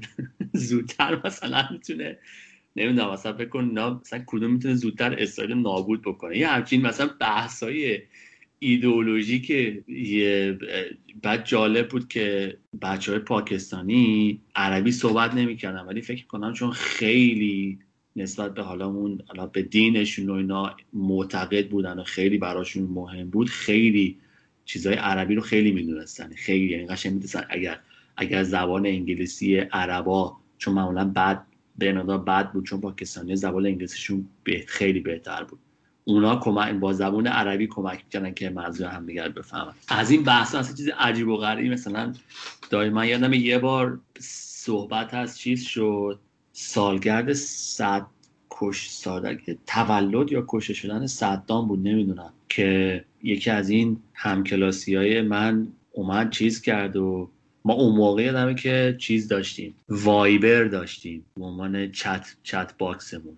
بعد این شروع کردم مثلا مسیج مثلا تبریک گفتن تولد تولد تبریک گفتن و که آقا مثلا یادش گرامی و فلان و بهمان و چه چه قهرمان عربی رو ما دست دادیم و نمی‌دونم لعنت لعنت بر کسی که کشت و اینجور چیزا که با مثلا من یادم که خیلی شاکیشم بهش مسیج دیدم که آقا اگر که خیلی خیلی اعتقاد داری که مثلا نمی‌دونم چیزه مسلمان کشتن نمی‌دونم فلان بهمانه ببینین چه جنایت هایی کرده. یه دونه داکیومنتری از جنگ از حمایت شیمیایی که کرده بود و اینا مثلا فرستادم براش. بعد مثلا به من گفتش که نمی‌دونم آره من می‌دونم فلان بهمانه نمی‌خواستم ناراحتت کنم. گفتم بابا آدمو پریزش نکنین آدم نمی‌دونم پس خودش چیز بوده. معلومه عراق و ترکونده فلان. واسه از اینجور چیز بحثا ولی اونا تأمین بودن. یعنی خیلی هم تأمین بودن. تونسی ها بودن مراکشی ها تأمین بودن مصری ها تأمین بودن لیبیایی ها بودن. حتی اون عربستانی که میگم شیعه بود تأمین بود. خیلی. مثلا زندگی های لوکس و okay. مثلا فکر کنم weekend ها برنامه داشتن می‌رفتن road trip و اینجور چیزا که اصلا واسه من یه چیز تعریف نشده بودن. طول دوران دانشجویی.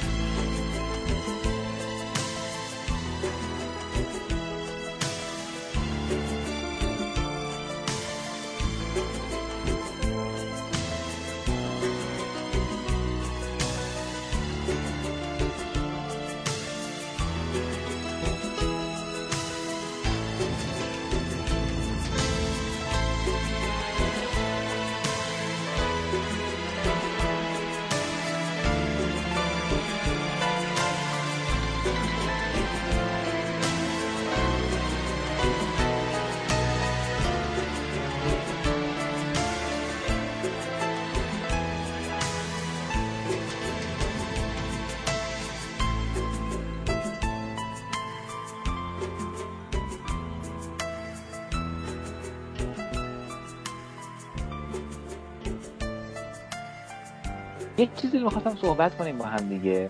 ببین من خیلی میشنوم که فضا و جو دانشگاه خیلی فرق می‌کنه با فضا و جو جامعه در استرالیا. چه از نظر حالا تنوع فرهنگی که اونجا وجود داره چه از نظر رابطه با و مقبولیت تعامل با خارجی ها یعنی دانشجوهای خارجی یا مهاجرین. تو این زمینه تو می‌تونی یه مقایسه برای ما انجام بدی چون مثلا اینکه همزمان در هر دو تاش بودی. همزمان هم سر کار بودی هم در دانشگاه بودی.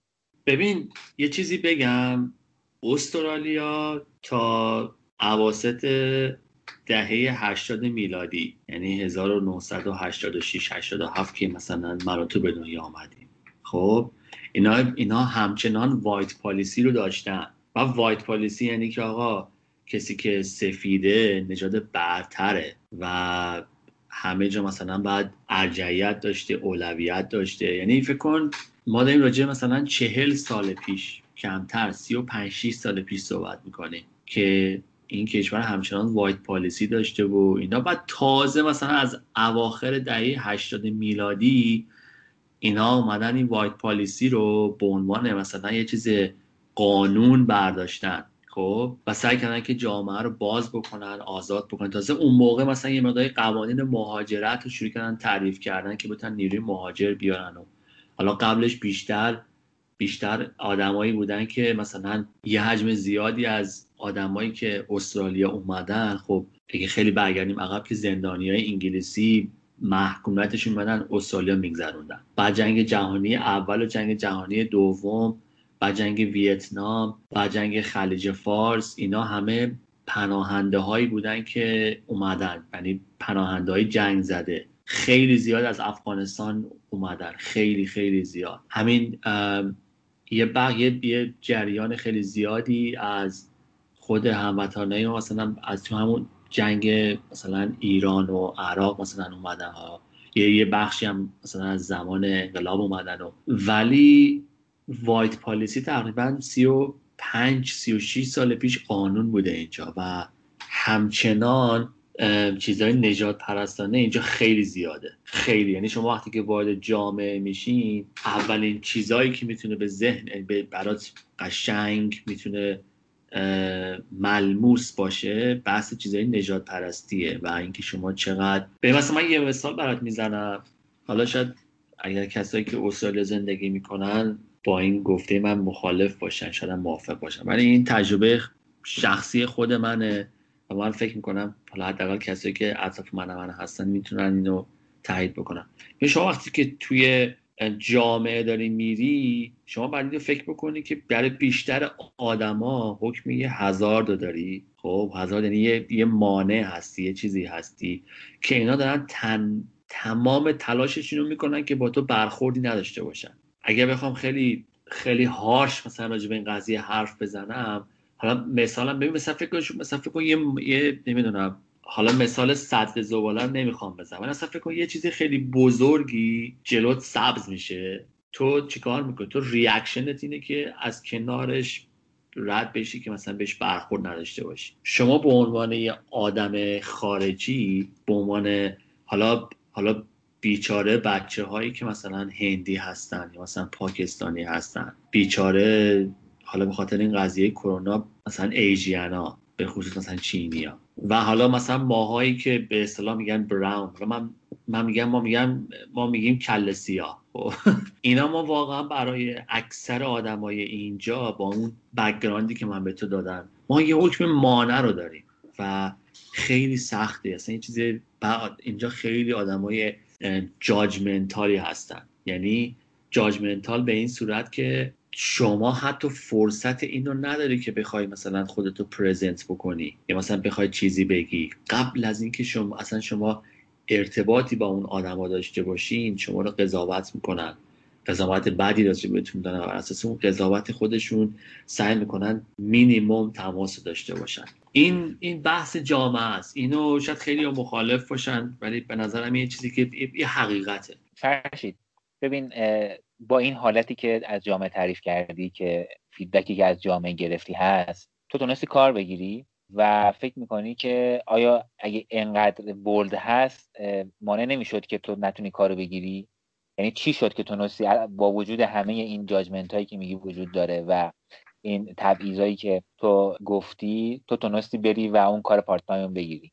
یه یه چیزی یه چیز دیگه میگم بعد سوالت سوالت جواب میدم. ببین بحث بحث جامعه که دارم میگم اینا bold ه آها راجع برنامه تلویزیونی می‌خواستم. بگم اینجا برنامه تلویزیونی مثلا اینجا نمی‌دونم lottery و اینجور چیزا دارن برنامه تلویزیونی که مسابقه برگزار بکنن و زنگ بزنن بیارن پای خط و فلان و به خیلی زیادن ولی اصلا باورت نمیشه که من توی این ده سال مثلا برنامه تلویزیون به خصوص صبح که می‌خوام برم سر کار مثلا این نگاه می‌کنم اصلا حتی یک بار سراغ ندارم که یه نفر بیاد توی خط که این آدم مثلا روی خط مثلا لحجه استرالیایی نداشته باشه. حالا مثلا مهمون برنامه نه حالا شخصیت. حالا مجری خب مکسنس می‌کنه که لحجه استرالیایی داشته باشه.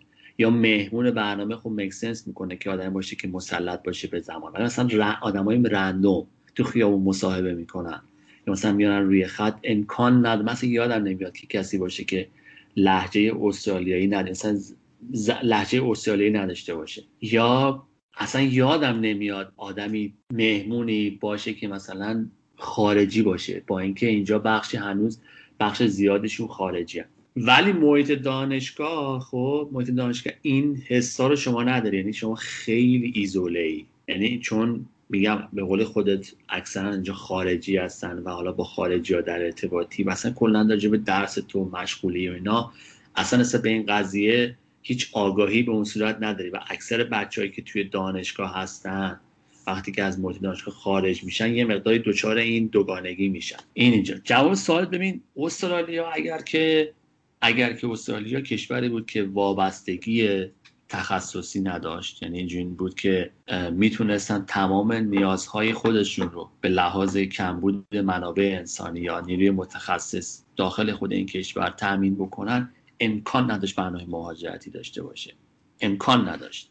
آخه استرالیایی یا دو دستن. خیلی بخوام کلی بهت بگم. یا یا دسته ای که میرن سمت رشت مثلا میرن مدیریت یا مثلا بیزینس را میندازن اونا.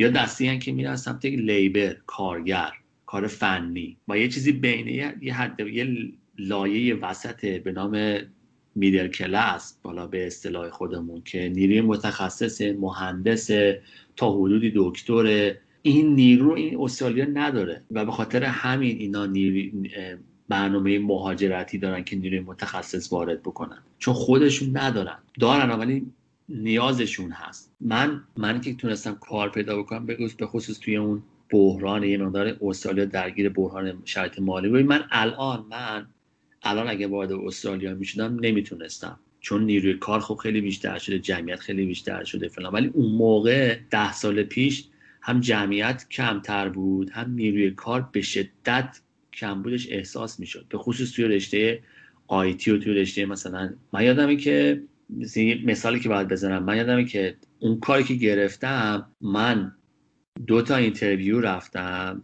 بعد ما قشنگ معلوم بود که حرفای نه اونا حرفای منو می‌فهمن نه من حرفای اونا رو می‌فهمم. که اینا هی یه سری سوالا از من می‌پرسن ولی من نمی‌تونم جواب بدم. بعد هی من میگه که خب بیا interview بعدی. یعنی انقدر نیروی کار کم بود اینا میفهمیدن که من یادم هست که من خب یه تخصصی دارم ولی نمی‌تونستم باهاشون ارتباط برقرار کنم. بعد interview سوم interview چهارم من بهشون پیشنهاد دادم که گفتم که اگر که مثلا یه سری سوالا من متوجه نمیشم می‌تونم ازتون درخواست بکنم که جلسه بعدی که interview پنجم باشه من با برادرم بیام. که بعد اینا استقبال کردن. جلسه پنجم من با برادرم رفتم. بعد داداش من توی interview سوالای اونا رو به فارسی ترجمه می‌کرد. من به فارسی به برادرم جواب میدم بعدا من به انگلیسی اونا توضیح میدم که من بعد جلسه پنجم تازه به من به من جواب رو دادن. یعنی میگن انقدر نیروی کار نیاز بود که طرف حتی گفت آقا اگر که یکی هست که بتونه مثلا توی اینجور مواقع اینو به مثلا برسونه که ما چی ازش می‌خوایم و اون کار رو انجام بده ما هپی هستیم و مثلا من کار رو دادم. می‌خوام بگم که این بود بر این برگ برنده بخش زیادی از آدما توی اون دوره که من دارم راجبی صحبت می‌کنم ده سال پیش تخصص ما بوده نالج ما بوده که اینجا نیاز بوده. حالا اگر بخوام خیلی ببندم راجع به این تبعیضا و اینجور چیزا. حالا اگر بخوایم می‌تونم خیلی راجع به خوبی های استرالیا هم حرف بزنم و نمی‌خوام باعث باشم. ولی به نظرم استرالیا یک کشور مالتی کالچری که بخوایم به عنوان کشور مالتی کالچر حسابش بکنیم حداقل پنجاه سال فاصله داره. همینجوری ببندم برات. ببین یه بخش دیگه من فکر می‌کنم که بالاخره حالا بر اساس آمار فقط داریم میگیم که حالا الزاما نمی‌تونه که کاربردش هم همینجوری باشه. می‌خوام بگم یعنی آماری تعداد مهاجرین در استرالیا کم نیست از نژادهای مختلف از فرهنگ های مختلف بهتر اینجوری. حالا که اینها چقدرم در جامعه پررنگ هستن البته فرق می‌کنه ها. اما می‌خوام بگم که یه بخشی از این جامعه بالاخره خودش واقعا الان مهاجره یا مهاجر نسل اوله یا مهاجر نسل دومه. یعنی از یک پدر و مادر مهاجر به دنیا. نگاه اونها تو جامعه نسبت به بقیه مهاجرات چجوریه تو نگاه جامعه و اون بخش نیتیو بخوایم بگیم استرالیایی رو گفتی و حست رو فیدبک تو گفتی. می‌خوام بگم که اگر مهاجرها که سهم کمی هم ندارن در جامعه استرالیایی اونها اگر که اپروچ مناسبی نسبت به مهاجری داشته باشن فکر می‌کنم این قضیه تر میشه. اگر که نداشته باشن قضیه بغرنجتر میشه. ببین من می‌خوام من دوستم یه چند تا مثال برات بزنم که اینجوری تصور, تصور شاید اینجوری برات مثلا بیشتر مک سنس بکنه. ببین شما اصلا حساب حسابش رو بکن یه کشوری مثل مالدیو که این کشور یه مجموعه ای از جزایر مختلفه که حالا یه وسیله یه سری پولای چوبی و حالا یه سری راه های ارتباطی اینا به هم جزیره متصل شدن. ولی بعضی از این جزیره انقدر کوچیکن که به اندازه فقط یه resort خیلی مثلا لوکس برای couple مثلا مناسبه و بعضی جزیره هاش مثلا یه مقدار بزرگتر مثلا شده یه هتل پنج ستاره. بحث تفریحش بر من خیلی مهم نیست. بحثی دارم میگن که این جزیره ها همچنان اینا یه خاصیت یه, خاصیت ایزوله از همدیگه دارن.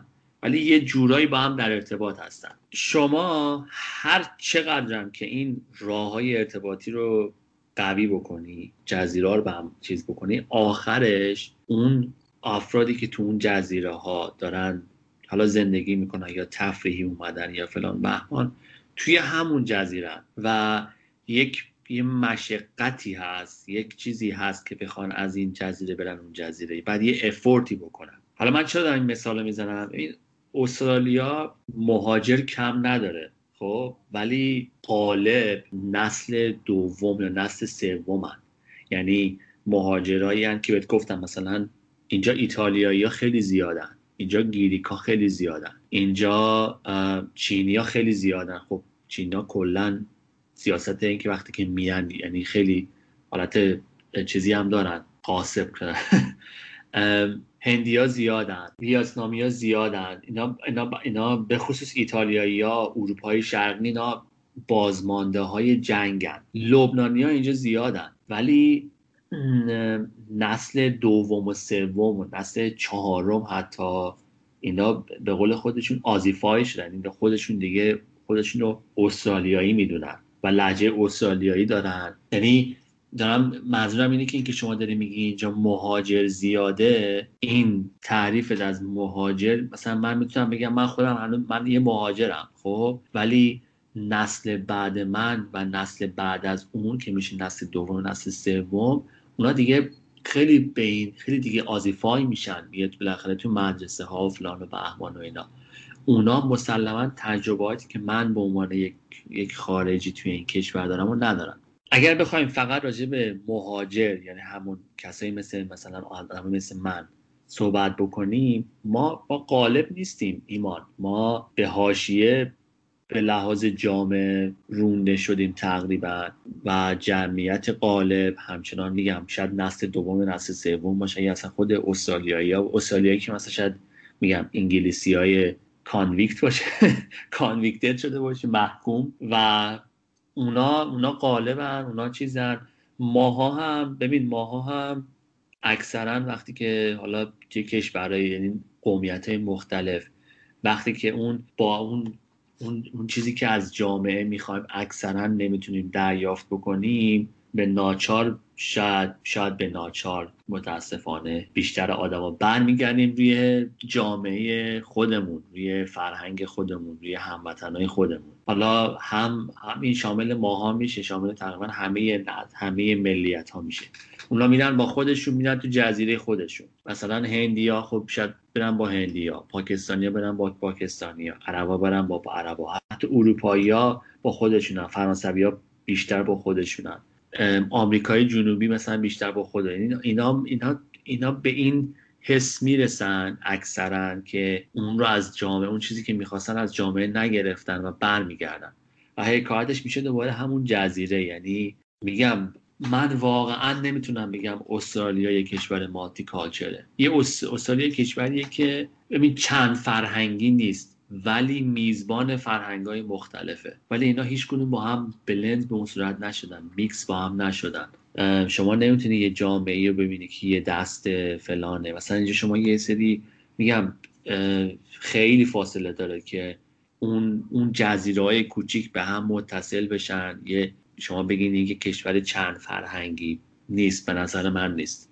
در واقع می‌خوای بگی من متوجه شدم از صحبتت که میشه بهش گفت یک مجمع الجزایری هست از فرهنگ های مختلف که حالا دولت سعی می‌کنه بین اینها یه پل رو درست کنه که بالاخره یک شاکله ای از جامعه باقی بمونه در این مجمع الجزایر دقیقا دقیقا.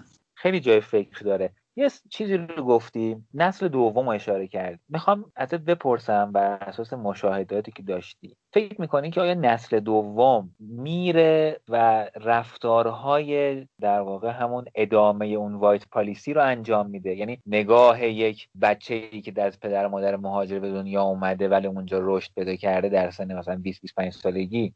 آیا میره زیر مجموعه اون نجات پرستی های آشکار و نهان و خواسته و ناخواسته قرار می‌گیره. یا نه؟ نگاه به سبقه فرهنگی خودش می‌کنه و سعی می‌کنه که به اون سمت نره. چون اگه سعی کنه که به اون سمت نره یه نسل دوم به اون سمت نره خب به مرور باید تا الان هم اینجوری شده باشه تا حدی. دیگه اون رفتارهای خیلی شدید دیگه کمرنگ شده باشه و چگالیش کم شده باشه.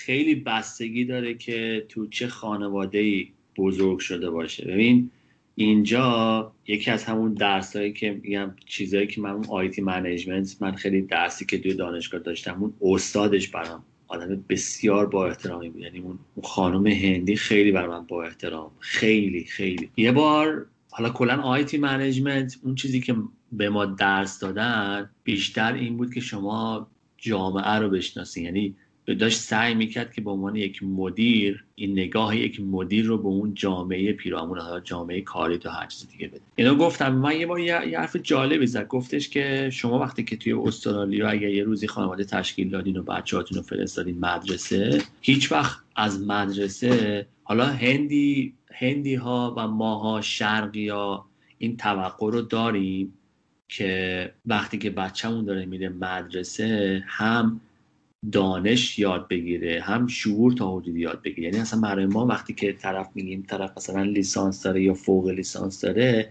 یک یک متریه از اینکه این آدم بالاخره بعد یه چیزایی رو توی این محیط آکادمیک و محیط درسی از شعور اجتماعی چیزایی یاد گرفته باشه. داشت میگفتش که اینجا اینطوری نیست. اینجا مدرسه وظیفه نسبت به این که بخواد به شما راجع به شعور اجتماعی یا مثلا همون کامن سنس یا اینکه مثلا راجع به اصلا اینکه شما یه انسان خوب باشین و چیزا اصلا هیچ مسئولیتی نداره. هیچی. تنها مسئولیتی که داره اینه که بچه های شما رو اون علمی که باید رو به شما به بچه های شما بیاموزه.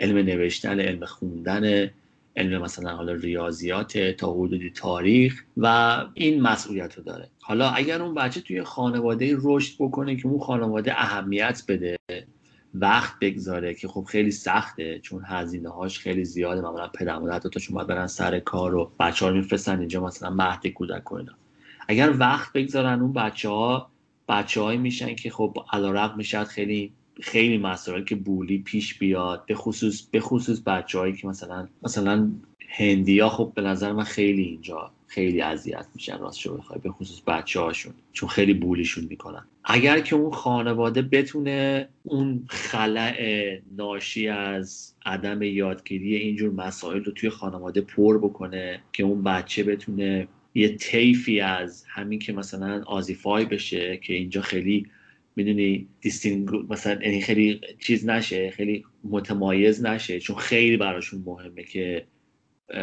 متمایز نشن. اصلا این بده. حتی مثلا به خصوص پدر مادرایی که شاید خیلی زبانشون خوب نیست بچه ها خیلی اذیت میشن. خیلی. چون این باعث تمایز میشه که نتونن مثلا پدر مادرها بیان مثلا ارتباط برقرار کنن مثل پدر مادرای خودشون. اگر اون خانواده بتونه این دوتا رو با هم خوب پیش ببره خب اون بچه خب به تبعش بچه که خب خوب رشد می‌کنه خوب پرورش پیدا می‌کنه هم بالاخره می‌تونه خودش رو با جامعه جدید بزرگ بکنه و وفق بده و هم اون چیزایی که خودت گفتی اون ارزش های خانواده خودش و اون سبقه خودش رو مثلا ادامه بده. ولی اگر همه چیز رو واگذار بکنن به جامعه که خب اتفاقی که بیشتر مواقع میفته میره سمت همون چیزی که گفتی. یعنی اینا براشون خیلی مهمه که قابل متمایز نشن. شده حتی شده مثلا از خانواده خودشون فاصله بگیرن که اون اون حسه که اینا هم جز به اون اینا هم مثلا اینا هم آزی هستن اینا هم مثلا چیزن این کار انجام میدن که اصلا اصلا متمایز نشن چه خیلی براشون مهمه. و اینم اینم چیز دیگه این هم به نظرم یکی دیگه از شاید مشکلات جامعه استرالیا باشه. خب البته من با مثلا احسان و علی که صحبت می‌کردم اونها یه تجربیات متفاوتی داشتن از اینکه حالا محیط مدرسه سعی می‌کنه چی رو آموزش بده و نده. حالا تو دیتیل اونش نمی‌خوایم بریم. ولی یه چیزی رو می‌خواستم صحبت کنم چون نکته خیلی جالبی رو گفتی. برداشت من این شد که داشتی می‌گفتی که مهاجر سعی می‌کنه که در جامعه استرالیا در جامعه مقصد شروع کنه یه هویت جدیدی رو برای خودش ایجاد کنه کسب کنه و مطابق با فرهنگا و ارزش های اون جامعه یه جوری خودش تطبیق بده. اگر نتونه اون هویت رو برای خودش پیدا کنه یا احساس تعلق به اون جامعه رو پیدا نکنه برمیگرده به سمت هویت اولی خودش هویت اصلی خودش. و این میشه که آدم ها بعد از یه مدتی برمیگردن به کامیونیتی خودشون و این باعث میشه که بسته حالا به میزان جمعیت اون فرهنگ جمعیت مهاجرین یک فرهنگ کامیونیتی های خاص تشکیل داده میشه. این میشه که مثلا می‌بینیم حتی تو مثلا شهری مثل نیویورک هم محله مخصوص چینیا وجود داره. یا اینکه تو شهرهای بزرگ محلات برای افراد کشورهای مختلف وجود داره. و فکر می‌کنی که چقدر جامعه منظورم حاکمیت فرهنگی استرالیا. اول دوست داره دوم تلاش می‌کنه که این یک پارچگی درست باشه و مهاجر بتونه خودش رو جزی از جامعه حس کنه و دیگه به سمت تشکیل کامیونیتی نره. می‌دونی یه بحث اینه که مردم چی کار می‌خوان بکنن یه بحث اینه که حاکمیت می‌خواد چی کار ببین استرالیا شما فکرشو بکنین اینا کشورهای مهاجر پذیر به خصوص کشورهایی که پناهنده می‌گیرن. استرالیا بخش بزرگی از کسایی که به این کشور مهاجرت می‌کنن پناهنده هستن تا نیروی متخصص. یعنی بلنس این دوتا خیلی بیچر به سمت پناهنده. خب شما به ازای هم ببین شما یه کشوری در نظر بگیر که همه چیز مادیه. یعنی کشورهایی که اقتصاد آزاد دارن این قضیه هست. خب یا نمی‌دونم امپریالیسم شاید بگیم. حالا هرچی. همه چیز مادی یعنی پول می‌تونه همه چیز رو جاستیفای بکنه. استرالیا هم به خاطر اینکه به ازای هر پناهنده ای که بالاخره به خصوص پناهندهایی که از سازمان ملل میان بالاخره یه درآمدی داره. می‌دونی یک یک کمک یک یه هزینه ای رو دریافت می‌کنه که مهاجر بپذیره. به خصوص پناهنده حالا متخصص نه. و به تبعش شما داری یه هزینه دریافت می‌کنی و به تبعش یه سری مسئولیت ها داری. مسئولیت اینی داری که خب پروموت بکنی که مثلا اون فرهنگ توی این کشور وجود داره. توی این کشور مثلا استبلیش شده این نژاد این فرهنگ که این چند فرهنگی رو بتونی مثلا حتی شده به خاطر چیزای مالی پیش ببری توریست بری مثلا بگیری. خیلی خیلی خیلی چیزای مادی دیگه داره که واسه دولت بسیار حائز اهمیتی که این قضیه رو پیش ببره. و انصافا هم سرمایه گذاریایی دارن. یعنی اینجا بالاخره هر کامیونیتی برای خودش می‌تونه یک یه سری گروه هایی داشته باشه. بعد این گروه ها می‌تونن از دولت کمک های مالی بگیرن. کلی حمایت ها داره. مهم استقبال عمومیه. ببین دولت می‌تونه حمایت های خودش رو بکنه حالا به خاطر دلایل خودش. ولی چقدر مردم میپذیرن؟ چقدر اون جمعیت غالب که میگم شاید نسل پنجم ششم باشن یا نسل سوم چهارم باشن. چقدر اینو میپذیرن که مثلا درگیر کنن خودشون رو اینگیج بشن مثلا برن برنامه های فرهنگی دیگر رو ببینن برن با ملیت های دیگه آشنا بشن. اینا این, این اون علاقه به اون صورت وجود نداره. ببین البته من امیدوارم که اینجوری نباشه که آش دیگه خیلی شور باشه. بالاخره همه اینجوری که همه آدما بد باشن یا همه آدما خوب باشن. خیلی از خیلی از کسایی که نسل دوم نسل سوم هستن هم بالاخره علاقه دارن. حتی حتی توی محیط دانشگاهی به نظرم این این چیز خیلی بیشتره. این ارتباط خیلی بیشتره تا محیط های مثلا کاری و بیرون. ولی به نظرم قالب اینجوری که خیلی هنوز مورد مورد استقبال به اون صورت نیست. مثلا مثلا شهرهایی مثل ملبورن و سیدنی که شهرهای بزرگ استرالیا هستن به خصوص به خاطر اینه که اینا مراکز اصلی همون زندانهای انگلیسی بودن و شما اگر تاریخ این کشور رو بخونید که اینا با این ابورجینالا و آدمای اصلی استرالیا یه چه کار کرد چه, چه یعنی واقعا چه ظلمایی که به اینا کرد.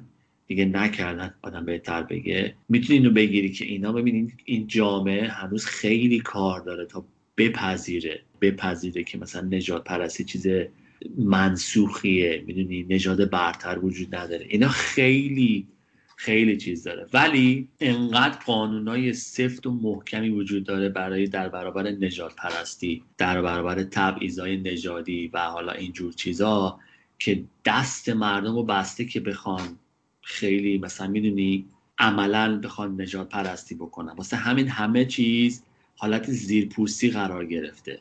یعنی طرف می‌دونه نسبت به قوانین کاملا آگاهی که نمی‌تونه عملا نجات پرست باشه یا مثلا تبعیض قائل بشه. ولی سعی می‌کنه که زیرپوستی اون کار رو انجام بده اون چیزها رو انجام بده. به نظر من مهمترین خدمتی که دولت کرده و حکومت انجام میده همین قوانین خیلی سفت و محکمیه که اجازه نمیده آدما توی روی تو و مثلا علنا بخوان مثلا تبعیض نژادی بکنن یا مثلا به تو بی احترامی مثلا نژادی بکنن اصلا امکان نداره. ولی زیرپوستی تا دلت بخواد فرصتش که پیش بیاد می‌تونن انجام بدن. به نظرم دولت هم نمی‌دونم. تا وقتی که اون اقبال عمومی نباشه خیلی نمی‌تونه چیزی رو عوض بکنه. فرشید یه مثال بزنیم با هم در موردش صحبت کنیم و تجربه رو بگو. ببین خیلی یه چیز روتینه دیگه که بین همه سوال میشه براشون که یا باش مواجه میشن که وقتی داری رزومه می نویسی می‌خوای بری سر کار اگر اسمت یه جوری هست که ممکنه در انگلیسی سخت تلفظ بشه بیا مثلا یه نیک نیم بردار یا اسمت عوض کن و رزومه رو مثلا با یه اسمی بده که استرالیایی به انگلیسی نزدیکتر باشه و این شانس تو رو مثلا حالا این یه چیز نانوشته است دیگه میگه مثلا این شانس تو رو در این که مثلا بری برای مصاحبه بیشتر می‌کنه. یه طرف قضیه این نگاه هست بهش که خب این آقا مصداق نجات پرستی دیگه. اگه قرار اون مدیر از روی اون رزومه که داره می‌خونه نگاه کنه که مثلا اسم من یه اسم مثلا عربیه یا یه اسمی هست که انگلیسی نیست تصمیم بگیره که خب حالا اینو فعلا ولش کن. از این طرف دیگه یه به زاویه دیگه بهش نگاه می‌کنن که طرف ناخداگاه داره این کار انجام میده و هر کدوم از ماها هم اگر جای اون باشیم نه در استرالیا در همین ایران هم باشیم ممکنه که همون تصمیم اونو بگیریم. و این یه رفتار نجات پرستانه نیست و میگم دو زاویه میشه بهش نگاه کرد. حالا من فکر خیلی مختصر بگم این قضیه. تو فکر می‌کنی که این کدومش نگاه درسته یا تو بیشتر کدوم قضیه رو دیدی؟ خیلی سوالات من دوست دارم. خیلی سوال خوبی هست ببین من یه مثال می‌زنم بعد جوابتو میدم. البته ببین اینا همش همش تجربیات منه خب؟ و من امیدوارم که اینجوری برداشت نشه که نمی‌دونم من می‌خوام generalize بکنم یا stereotype بکنم که همه اینطوری یعنی این تجربیات منه و من دارم اینجوری این, دید منه مثلا به دنیا و حالا جامعه که دارم زندگی می‌کنم. ببین شما مثلا برف حالا ببخشید این شاید این بیادایی باشه. من اگر که توی خونه خودم دارم عوض می‌خوام ببخشید. مثلا دارم با لباس زیر میرم. توی خونه خودم با لباس زیرم. خب؟ و اگر که حس بکنم که بنده به عنوان یک انسان این اجازه رو باید داشته باشم که حالا با حتما با لباس زیر هم بتونم برم بیرون. حالا البته توی پرانتز استرالیا یکی از ویژگی که داره اینه که آدما همه چیز اینجا اوکیه. یعنی آدما مثلا به طرز لباس شما نگاه نمی‌کنن. آدما مثل خیلی خیلی مهم نیست که نمی‌دونم موی شما چه چون توی ایران خدا نکنه مثلا شما گوشه آستین من یادمه. مثلا یه لکه بیفته و یه چیزی بشه. اصلا ممکنه هر که راه میدی اولین چیزی که اکثر آدما نگاه نوتیس می‌کنن مثلا اون لکه باشه. یا مثلا اون یعنی اینجوری. ولی اینجا اصلا همه چیز اوکیه. یعنی حتی شاید با لباس زیرم بری خیلی کسی به کارت کار نداره ولی اینجوری هم نیست که مثلا همه یو به برگردن نگاه بکنن. ولی بنده اگر که با لباس زیر توی خونه خودم دارم راه میرم اگر که با همون لباس زیر بخوام برم مثلا بیرون با مسلما این اینو باید بپذیرم که اگر من اینقدر خشک شاید نسبت به جامعه خودم نسبت به اعتقادات خودم می‌خوام بر رفتار بکنم مسلما از جامعه فیدبک خوبی نخواهم گرفت. و اگر که جامعه به من نگاه خوبی نداره من نمی‌تونم بگم جامعه نجات پرستی دارم. تو جامعه نجات پرستی دارم زندگی می‌کنم. راجبه راجب سوالی که پرسیدی من با این قضیه بسیار موافقم. خودم هم این کار رو انجام دادم. خودم اسم نیک نیم داشتم اسم سالس داشتم. به خاطر اینکه ببین من باید بپذیرم که شاید تلفظ اسم من برای خیلی سخت باشه. من باید بپذیرم که اد اند دارم توی جامعه زندگی می‌کنم.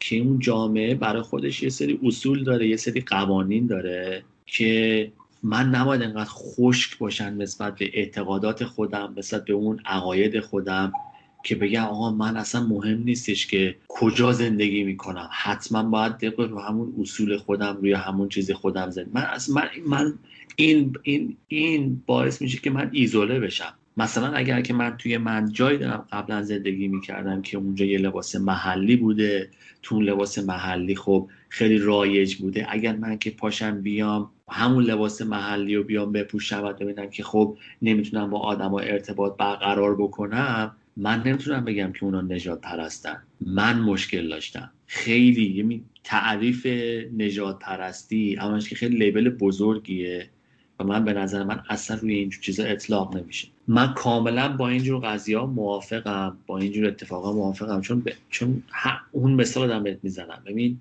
حالا شاید لباس زیر که خیلی هارش باشه ولی بحث اینه که اد اند من باید بپذیرم. یه سری تعریف های جدید تو این جامعه یه سری اصول جدیده یه سری اتفاقات جدیده که اگر من می‌خوام توی این جامعه با آرامش حالا نمی‌تونم بگم حتی به موفقیت صد درصد به لحاظ ارتباط ولی با آرامش برم بیام و از اون استیکاکی که شاید اوردی به خاطر دیده دید تمایز پذیر آدما هست کم بکنم اینه که من یه سری چیزها رو به قول معروف ملو کنم شل کنم. یه سری چیزها رو از یه سری اعتقاد رو یه سری عقاید رو باید از خودم بشورم بذارم کنار. وگرنه وگرنه من میشم مثل یه آدمی که فکر می‌کنم که از اینجا که منو برمیدارن می‌دونن اونجا باید همه چیز مطابق خواسته من باشه. این اتفاق نمیافته. این این این منطقی نیست. این منو منو ایزوله می‌کنه. فکر می‌کنم خیلی نکته مهمی رو گفتی فرشید. دقیقا نجات پرستی همونجوری که انقدر کلمه گنده ولی تعریف درست درمونی شاید نداریم ماها ازش. و نمی‌دونم اصلا میشه ازش کرد یا نه. دقیقا من تو همین اپیزود قبلی فکر می‌کنم صحبت می‌کردم با مهمون برنامه که می‌گفت که یه دوستی داشته که می‌گفت که ادعا می‌کرد که من به خاطر اینکه مثلا محجبه هستم جای من استخدام نمی‌کنن. در صورتی که می‌گفت که من می‌دونم که به خاطر اینکه زبانش خوب نیست جای استخدامش نمی‌کنن. نه به خاطر محجبه بودنش. ولی این دوست داره بره تو این پوزیشن که نه اینا به این خاطر نمی‌خوان منو بگیرن و نتیجه این که جامعه استرالیایی جامعه نجات پرسته و و و, و نتیجه های بعدیش. یعنی یه جاهایی واقعا اون دیدگاه نجات پرستیه خواسته یا ناخواسته آشکار یا نهان هست. یه جاهایی هم نیست و ما یعنی منظورم مهاجره مهاجر شاید برای اینکه یه جاهایی می‌خواد از اصل خودش حالا یا بهتر بگیم از عادات خودش عدول نکنه یا اینکه سعی کنه که یه سری انعطاف ها رو انجام نده میاد میگه که خب این کاری که داره انجام میشه نجات پرست در صورتی که نیست.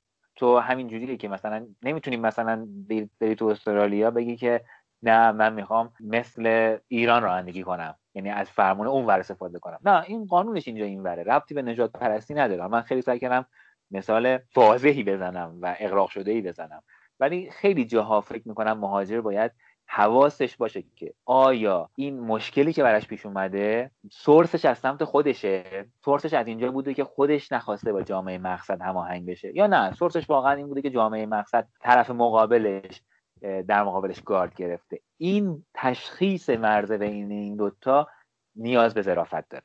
کاملا حرف درسته. حالا من یه چیزی هم مثالی که زدی خیلی خیلی جالبه خیلی درسته. مثلا توی استرالیا من اینو می‌دونم که واقعا واقعا مثلا همین راجع به مسئله هجاب اینجوری نیست که بخوان بخواد به کسی به خاطر هجابش بهش مثلا جاب ندن. ولی یه بحث یه بحث روانشناسیه. من فقط اینو خوندم و خیلی خیلی چون برام میک سنس می‌کرده اینو میگم در به نظرم به مثالی که زدی خیلی می‌خوره. ببین کلا مهاجرت یکی از به نظر من بزرگترین تصمیماییه که یه نفر توی زندگیش می‌گیره. یعنی خیلی بزرگه و شما هر تصمیمی که توی زندگیت می‌گیری یه طبعاتی داره. ممکنه اون تصمیمی که می‌گیری انقدر بزرگ باشه که شما حالا بحث روانشناسیش اینجاست که شما واقعا نخوای طبعاتش رو بپذیری و ناخداگاه میری سمت توجیه اگر شما موفق نشدی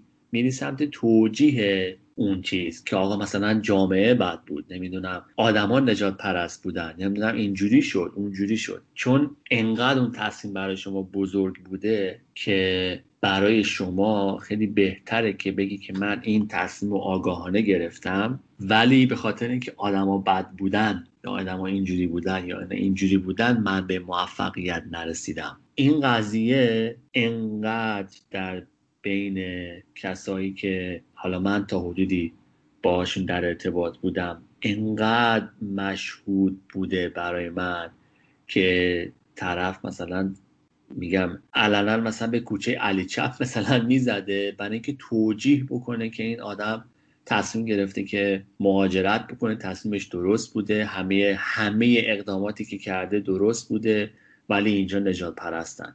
ولی اینا دوست ندارن. اینا نمی‌دونم به کسی که نمی‌دونم دماغش حالا به اصطلاح مثلا شاید بزرگ باشه کار نمیدن. این نیست. این واقعا اینطوری نیست. مثلا یه مثال برات می‌زنم. من خب خیلی خیلی کارا انجام میدم در کنار کار اصلی خودم. یک بار یک دانشجوی دکترا که یه هموطنمانم بود به من به من زنگ زد و یک یه سری کمک می‌خواست و فلان و بهمان اینا. من بهش گفتم که شما تمام مواردی که لازم دارین رو حالا این شاکی از دانشگاه و از اینکه نمی‌دونم نمراتش و نمراتش نه مثلا تحقیقاتش و اینا رو اذیت می‌کنن نمی‌دونم فلان بهمان اینجور چیزا اینا تمایز قائل میشن و نمی‌دونم یه همکلاسیش خیلی بیشتر به اون توجه می‌کنن یا اینا. من بهش گفتم که خب شما لطف بکنید تمام مواردی که از من می‌خواین و من کمکتون بکنم و توی فایل ورد بنویسین و من حالا به صورت موردی به شما جواب میدم که اینجوری شما بتونین ترک کنید که مثلا چه مواردی کاور شده چه مواردی رو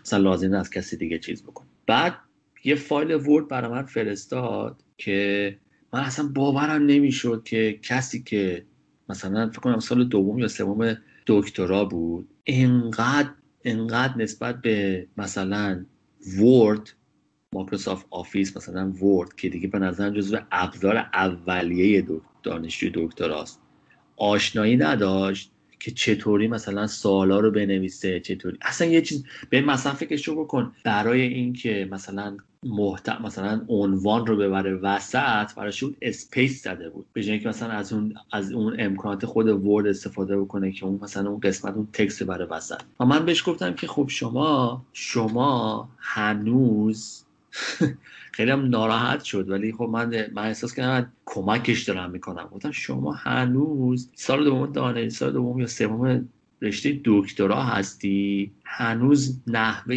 استفاده از ورد رو نمی‌دونی. این به شما چی می‌تونه بگه؟ به شما نمی‌تونه چیزی رو بگه که شما شاید خودت خیلی چیزها رو نمی‌دونی یاد نمی‌گیری بلد نیستی و به خاطر اینه که مثلا کارات پیش نمیره. حالا خیلی ناراحت شد و نمی‌دونم خیلی ما ارتباطی هم به بعدش نداشتی ولی دارم میگم میگم این این چیزا انقدر زیاد بوده که طرف می‌دونی به خاطر اینکه مهاجرت خیلی تصمیم بزرگیه پذیرش پذیرش اینکه شکست شاید خوردی هم خیلی بزرگه که خیلی ها تصمیم می‌گیرن که اینو پذیرشون نداشته باشن و به جاش بیان دنبال توجیهات واهی یا چیزایی برن که دیگران رو مقصر بدونن.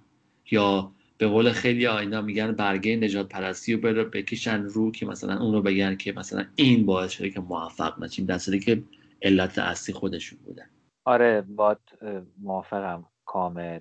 و می‌دونی همیشه این بهانه دم دستی اینا تبعیض قائل میشن برای مهاجر هست. فکر می‌کنم که هر کسی که می‌خواد مهاجرت کنه یا هر کسی که در هر مرحله از مهاجرت هست باید یه بار دنگش رو به خودش وا بکنه اگر که کسی تو این زمینه ها با خودش رو راست بشه برای خودش مرزبندی بکنه بگه که من اینجاها تطبیق پیدا می‌کنم اینجاها رو فرهنگ خودم وای نیستم و حالا اگر یه سبب شد که به این خاطر هم مثلا یه جایی غیر مستقیم و پنهان مورد تبعیض قرارم بگیرم میپذیرمش اینجوری تکلیف مشخص باشه حلتره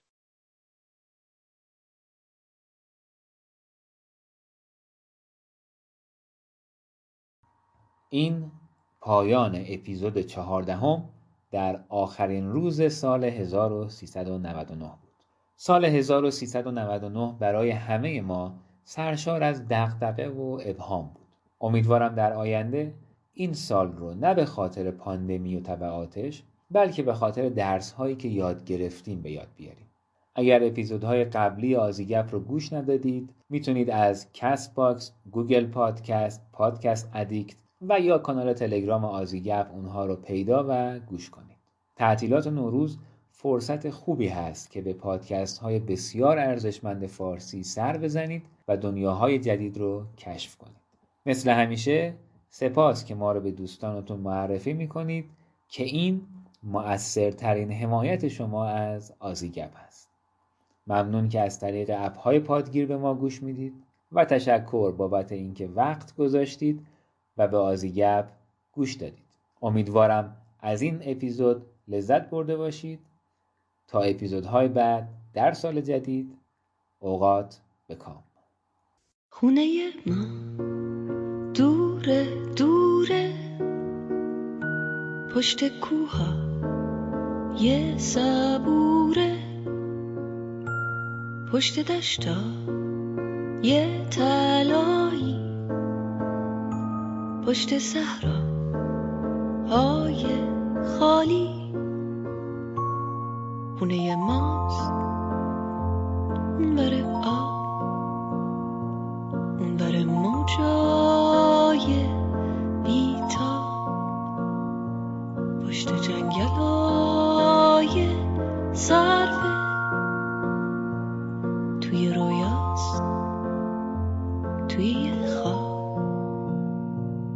پشت اقیا نوس آبی. پشت باغا یه گلابی.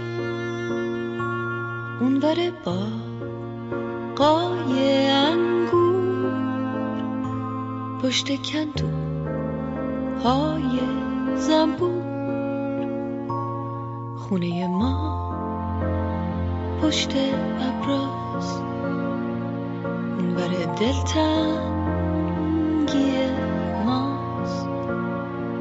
ته جاده های خیسه. پشت بارون پشت دریا